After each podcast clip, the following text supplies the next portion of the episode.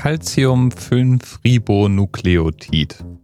Das ist der Name von E634. Und das ist ein Nahrungsmittelzusatzstoff, ein Geschmacksverstärker genau genommen. Aber was da freilich verstärkt wird, das ist nicht mehr so genau definierbar. Im Falle von E634 und E635 kann man sogar sagen, dass es eigentlich eine Art eigener Geschmack ist, den diese Stoffe produzieren. Obwohl sie selbst geschmacklos sind, nehmen sie in Kombination mit anderen Geschmacksstoffen einen Eigengeschmack an, und zwar den, den man im Japanischen als Umami bezeichnen könnte. Geschmacksverstärker verändern jedenfalls, wie sich Lebensmittel im Mund anfühlen und wie wir sie wahrnehmen. Soßen fühlen sich dicker an, Suppen reichhaltiger und allgemein Speisen runder. Dabei hat E634 in unserem Körper genau gar nichts zu suchen, aber erfreulicherweise auch genau gar keine Wirkung. Wir scheiden es einfach so wieder aus, beziehungsweise wandeln es in Harnsäure um. Naja, aber zurück. Geschmack. Wie nehmen wir Geschmack wahr? Im Grunde über zwei Organe, nämlich einmal die Zunge und die Nasenschleimhäute. Also wir riechen und wir schmecken Geschmack. Da erinnere ich mich auch an ein Experiment aus meiner Schulzeit. Wir durften mal mit verschlossener Nase, mit verbundenen Augen in ein Stückchen Apfel oder ein Stückchen Zwiebel beißen. Was wir bekommen haben, wurde uns nicht gesagt, aber wir durften raten. Und dabei stellte sich raus, dass die meisten Menschen zwischen Apfel und Zwiebel nicht unterscheiden können, wenn sie den Geruchssinn nicht zur Verfügung haben. Das, was wir also mit der Zunge schmecken, reicht nicht, um den gesamten Eindruck abzubilden.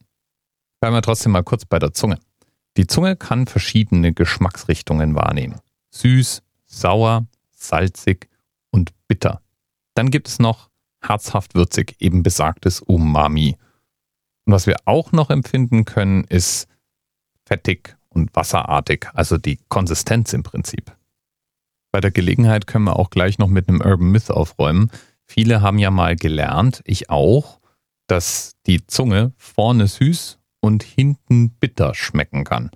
Das stimmt allerdings so nicht. Tatsächlich können alle Grundgeschmacksrichtungen überall auf der Zunge wahrgenommen werden. Nur ist die Zunge an den Seiten ein klein wenig empfindlicher als auf der Oberseite. Die eigentliche Empfindung erzeugen wir mit sogenannten Geschmacksknospen. Das sind die eigentlichen Geschmacksorgane. Diese Knospen haben am oberen Ende eine Art Flüssigkeitspfropf, in denen Zellen, Sinneszellen mit Proteinen reinragen. Und die verschiedenen Geschmacksstoffe, die sind chemisch so aufgebaut, dass sie sich an unterschiedlichen Stellen andocken können.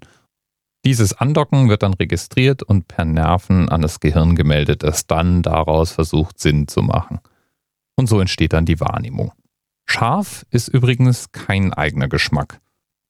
Der Eindruck von Schärfe entsteht durch Wirkstoffe, die unser Schmerzzentrum anregen. Das heißt, das, was wir als Brennen empfinden, ist wirklich analog zu dem, was wir hätten, wenn wir uns mit zu heißen Speisen den Mund verbrennen würden.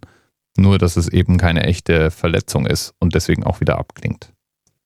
Die Hälfte aller Geschmackssinne, die wir im Mund und in der Nase und zum Teil auch im Rachenraum haben, kann mehr als eine Geschmacksrichtung wahrnehmen. Die andere Hälfte ist spezialisiert. Die, die mehrere Geschmacksrichtungen gleichzeitig wahrnehmen, die vermitteln uns sozusagen eine Mischung, einen Gesamteindruck. Und die spezialisierten Zellen, die sind dann dafür zuständig, die Intensität festzustellen. Das heißt also, welche Art von Süß haben wir im Mund und wie süß ist es? Nur mal ein Beispiel zu nehmen. Und die Kombination aus all diesen Zellen und diesen Eindrücken ergibt ein geradezu grenzenloses Spektrum. Wenn man mal ungefähr von fünf Grundgeschmacksrichtungen und zehn möglichen Intensitäten ausgeht, dann haben wir schon über 100.000 Geschmacksrichtungen, die möglich werden. Und Geschmacksverstärker wie E634, die greifen dort eben regelnd ein. Wir empfinden damit bestimmte Teile stärker oder weniger stark ohne dass es sich um eigentliche Geschmacksstoffe handeln würde. Für die Industrie ist das natürlich praktisch, denn die müssen nicht ganz so viel würzen oder können auch schnell vergängliche Würzstoffe in anderer Mischung einsetzen oder auch ganz allgemein Speisen herstellen, die, obwohl sie schon Geschmack verloren haben, immer noch wohlig und rund für uns schmecken.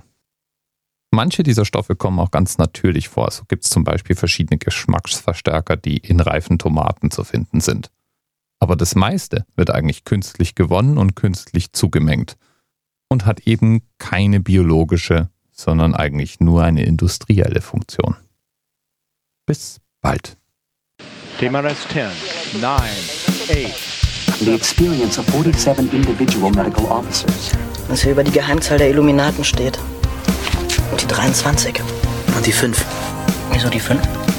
Die 5 ist die Quersumme von der 23.